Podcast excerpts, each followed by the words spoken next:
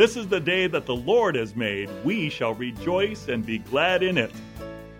Hi, my name is Dr. Lou Diaz, pastor of Butte Bible Fellowship located at 2255 Pillsbury Road in Chico. And I'm providing inspirational teaching for you from God's Word each week. Listen to my weekly radio program, Encouraging Words with Dr. Lou Diaz, at 10 a.m. on Saturday or 10 a.m. on Sunday. If you would like to hear my current message series, you may call Butte Bible Fellowship at 530 892 0521. Acts chapter 28 Does the just world hypothesis hold up? Now you may say, what in the world is the just world hypothesis? The just world hypothesis, simply put, is that while living on earth, if you do good, you will receive good, and if you do bad, then you will receive bad. If the world is just, you get your just desserts. You know, uh, what goes around comes around. The chickens will come to roost.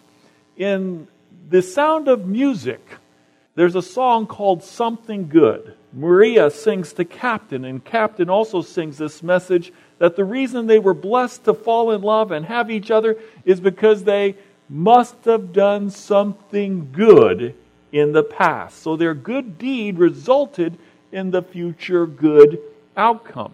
And the lyrics go like this Nothing comes from nothing, nothing ever could.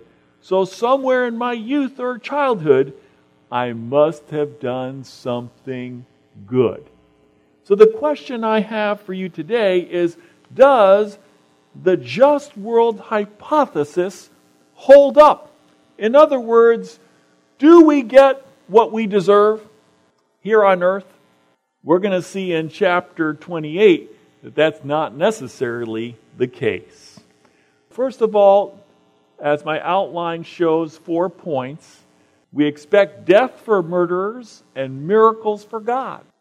We don't expect false accusations for standing for the truth, but that happens. We expect God who chose the Jewish people to accept Jesus the Messiah, but they reject him, and the rejected ones, the Gentiles, are the ones who accept him. And then Paul will be imprisoned in Rome and yet freer than anyone who's not in prison. Though the book of Acts seems to end in chapter 28, that's only the beginning. Let's read in Acts chapter 28. The first six verses will give us a good idea. You remember that Paul and these others had survived a horrible storm, shipwrecked on a sandbar, swam to shore, and some floated on planks of wood, but they finally arrived. Where did they arrive? Malta. Where in the world is Malta? Malta is a tiny island, 18 miles long, 8 miles wide, 58 miles south of Sicily. That's where they landed. Let's read about this in Acts 28. Once safely on shore, we found out that the island was called Malta. The islanders showed us unusual kindness. They built a fire and welcomed us all because it was raining and cold. Paul gathered a pile of brushwood, and as he put it on the fire, a viper, driven out by the heat, fastened itself on his hand. When the islanders saw the snake hanging from his hand, they said to each other, This man must be a murderer, for though he escaped from the sea, the goddess Justice has not allowed him to live. But Paul shook the snake off into the fire and suffered no ill effects. The people expected him to swell up or suddenly fall dead. But after waiting a long time and seeing nothing unusual happen to him, they changed their minds and said he was a god. All right, that's a great intro to our message today because in a just world hypothesis, you expect bad things to happen to bad people and good things to happen to good people. These people assumed that Paul must be a murderer because he was bitten by a snake. And having bitten by a venomous snake, a viper, they thought for sure that the Greek goddess named Justice actually it would be Dike, D I K E, like Nike, only Dike. This is the goddess of justice in the Greek panthology of mythology. They expected Paul to swell up and die. And you know, humans are perverse because uh, they like the macabre and they would stare at a person to see what would be the effects. How gruesome can the death of a poisonous snake bite be? They were just watching. Let's see if he swells up. Let's see if he suddenly drops dead. Because he's getting what he deserves. He must have done something bad. Yeah, he probably killed someone. And even though he thought, whoa, I escaped the sea storm and I survived the shipwreck, he's not going to fool Goddess Justice because she's caught up with him. That's why the viper bit him. And that's why he's getting his upcomings and he's going to die. Let's watch justice in action.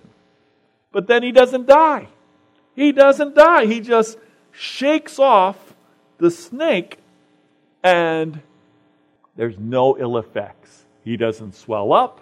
He doesn't suddenly drop dead. Now they change their minds. They say, he must be a God. He must have done something good. That's the just world hypothesis. That if you do good, you get good. If you do bad, you get bad. But I have news for you. That's not how the world works. The world is such that murderers do get away with murder. And uh, innocent people experience pain and suffering that they don't deserve. We don't live in a just world. And the reason we don't live in a just world is because sin has entered this world. When Adam and Eve sinned, death and suffering and pain and injustice entered into our world. And because of that, we can't experience or expect justice in its fullness in this lifetime. But the good news is there will be justice, not by the false goddess Dike, but by the true God. There will be a day of reckoning. There will be a judgment day. There will be be a day of this being dealt with. Now, here's an interesting thing Mark 16, the last chapter of the Gospel of Mark, has been questioned as to whether it belongs in there or not because it's not in the best of the collection of ancient manuscripts of Mark chapter 16. It seems to stop after verse 8, thereabouts. But in the last part of Mark, it has this interesting verse. Mark 16, 18 says, They will pick up snakes with their hands, and when they drink deadly poison, it will not hurt them. They will place their hands on sick people, and they will get well. Now, according to our passage, not only did Paul get bit by a poisonous snake and it didn't affect him, in line with the words of Jesus in the last part of Mark 16, but we also read in this chapter that Paul, when he experienced generous hospitality from Publius, the governor of the island, he went and he healed Publius's father, who were suffering from the Malta fever and dysentery. So here's his dad who has the Malta fever. The Malta fever was so known to have a terrible effect on the human body that a person would be laid out sick for a minimum of three months or four months up to three years. That's how debilitating this Malta fevers was.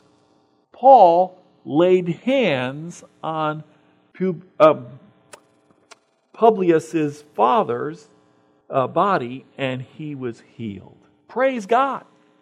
Now, that too is there in Mark 16, 18. They will pick up stakes with their hands, and when they drink deadly poison, it will not hurt them at all. They will place their hands on sick people, and they will get well. Well, after Paul healed the dad, all the sick people that were on the island came over, and Paul was used of God for them to be healed.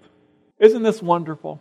In my mind and heart, what is happening here is that God is showing his almighty power and his loving compassion to the people on this island. What a witness!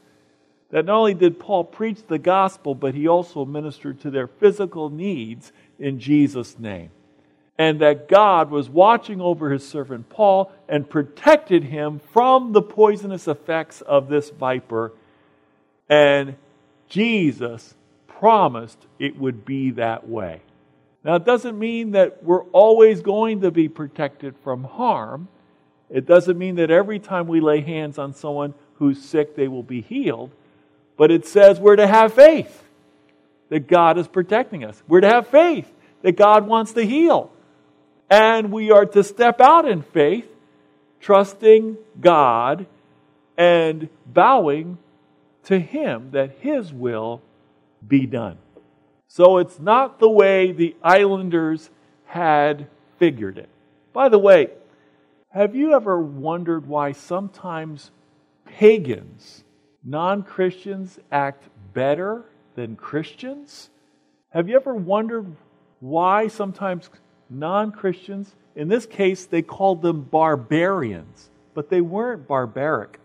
You can see that in Acts chapter 28, verse 1, it says, Once safely on shore, we found out that the island was called Malta. The islanders showed us unusual kindness. They built a fire and welcomed us all because it was raining and cold.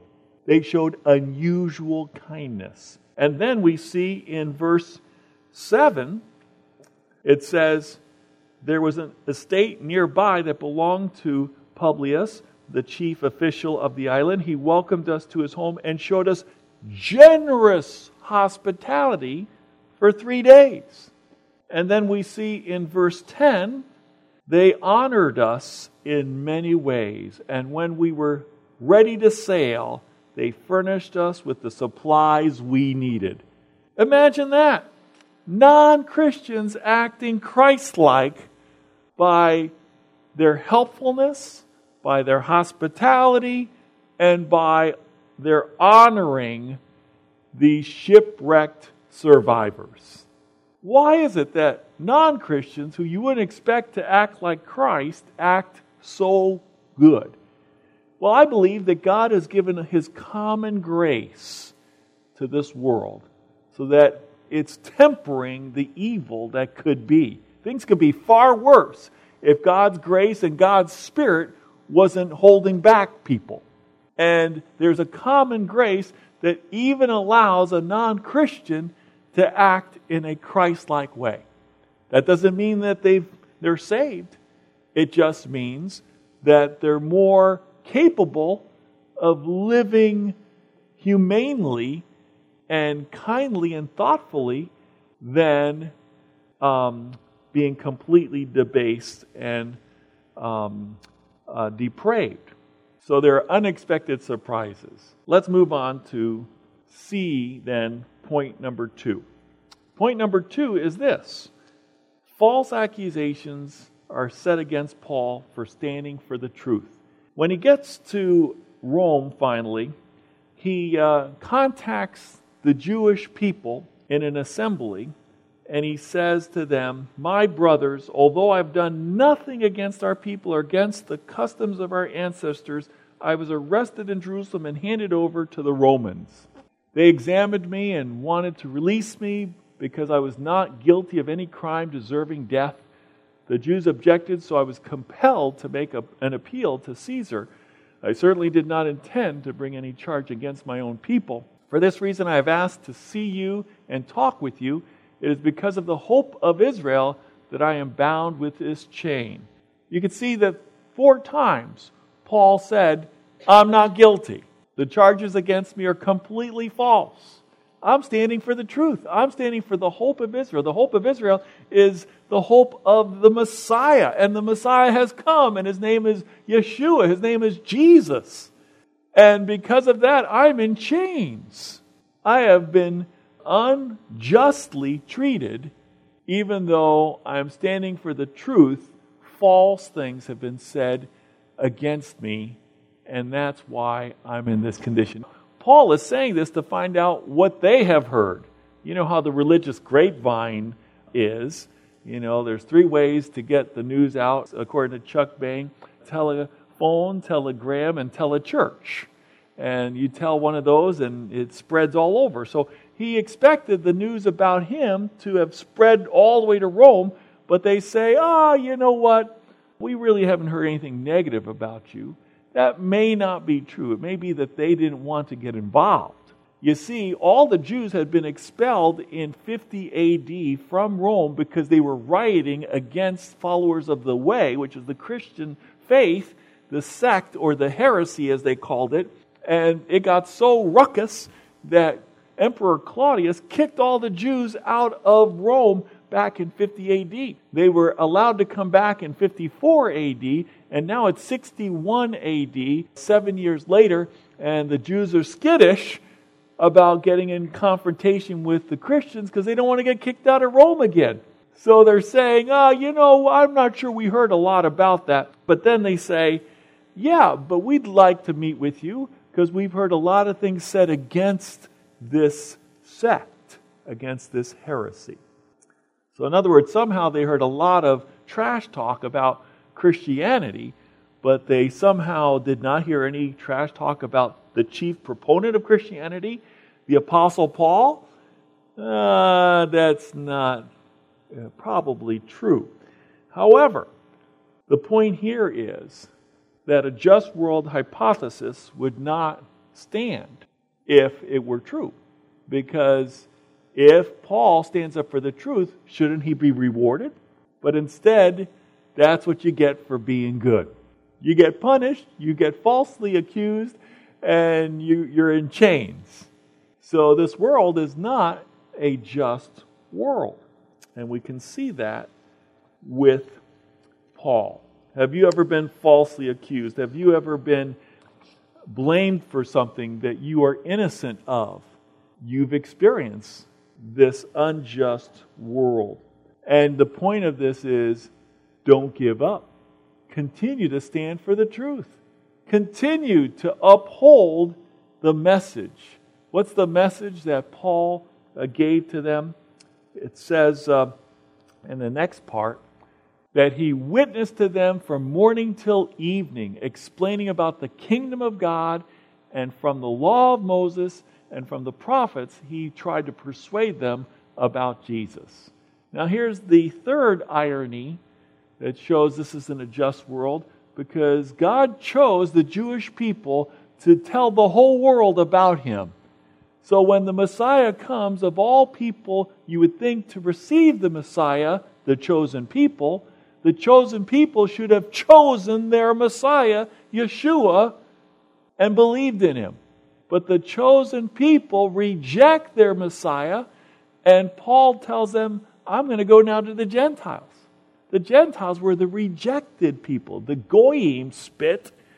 That's how Jews would say it. Goyim, and then they'd spit on the ground like they're dogs and they're pigs. They're unclean.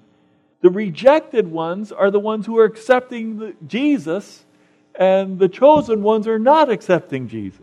Go figure. Jesus came to his own, it says in John chapter 1, and his own accepted him not. But to all who accept him, he gives the right to become the children of God. That's the promise.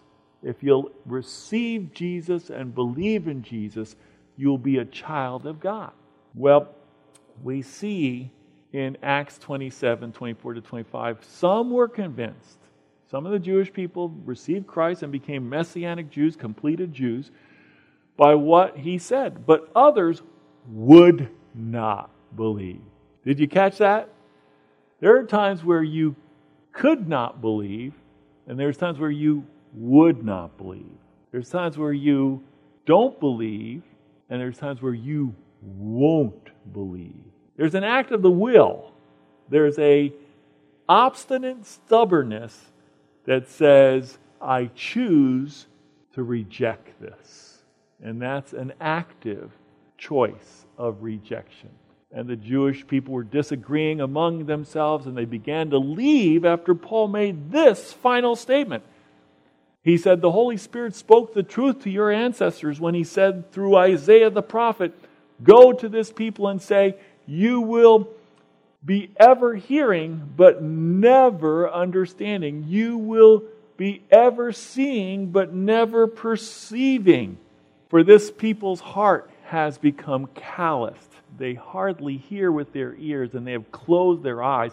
Otherwise, they might see with their eyes, hear with their ears, understand with their hearts, and turn, and I would heal them.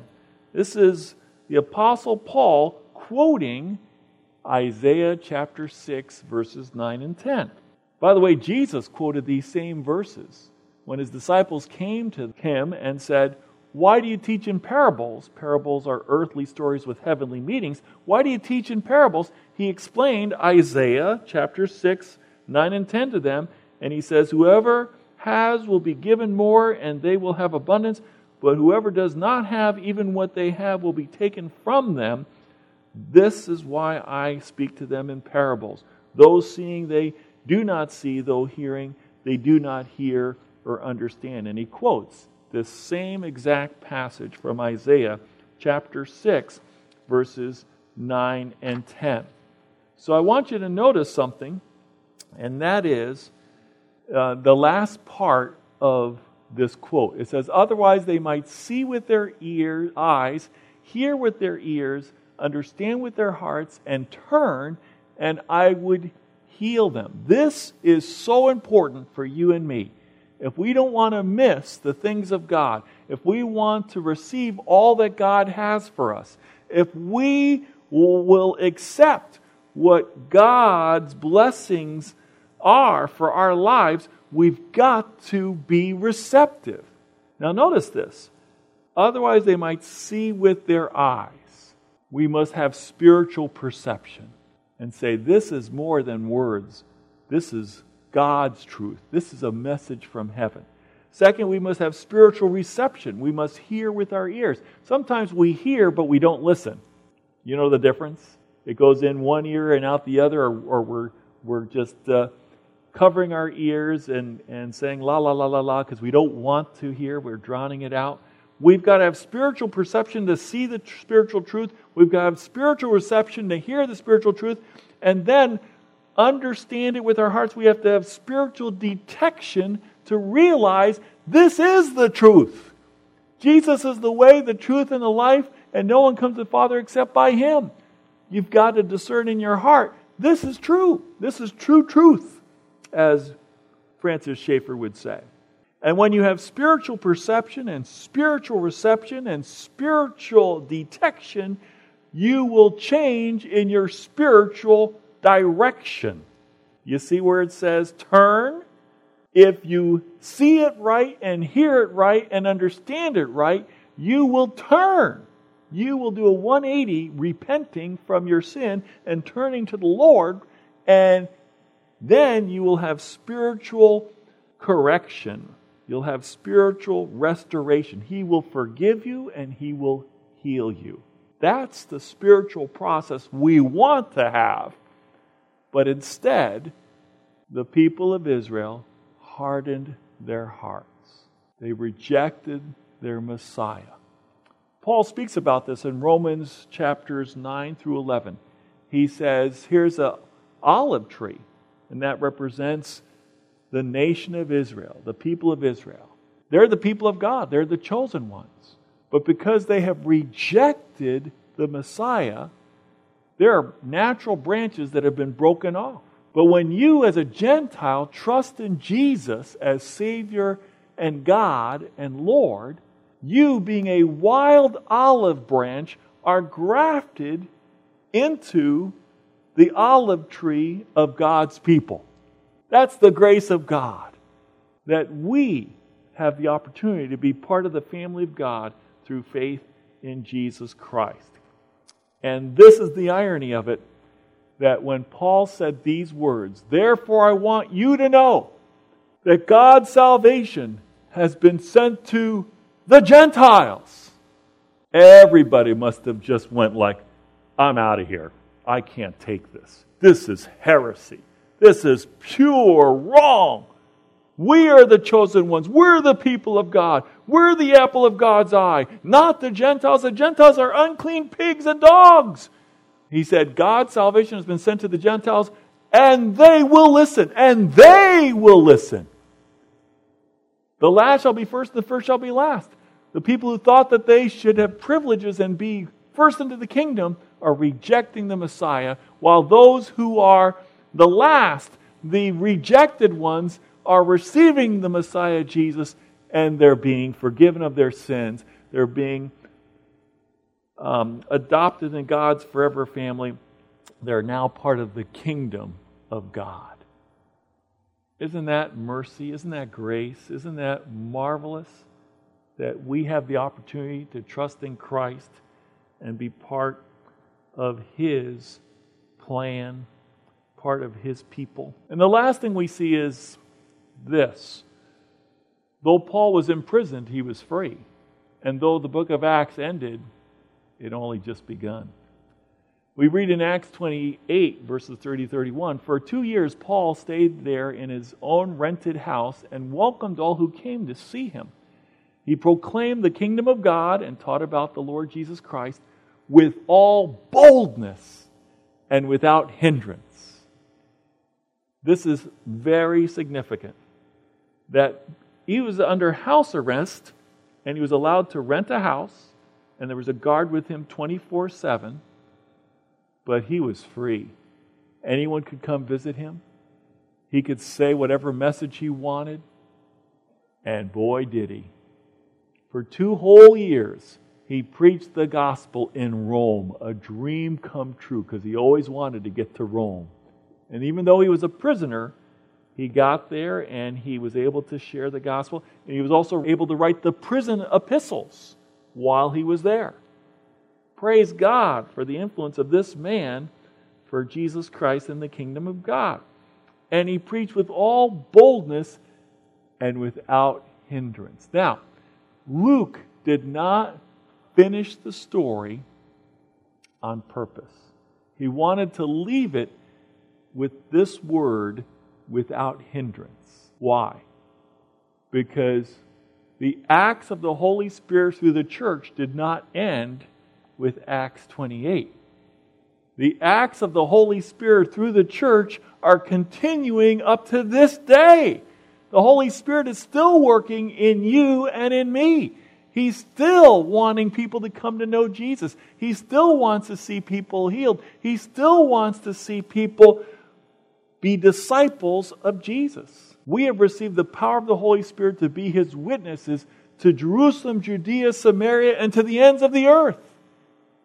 The acts of the Holy Spirit are continuing. We're part of chapter 29, Acts 29. The book's not finished. And the gospel, even when a person is chained, the gospel is without hindrance. You can be a prisoner of the Lord and still share Christ, and you would be more free than the freest person. Praise God that Jesus has set us free. Do you need encouragement? I want to share my spiritual gift of encouragement with you. If you would like to hear my current message series, you may call Butte Bible Fellowship at 530 892 0521. Call Butte Bible Fellowship at 530 892 0521 to find out how you can connect with our weekly worship services and faith building messages from God's Word.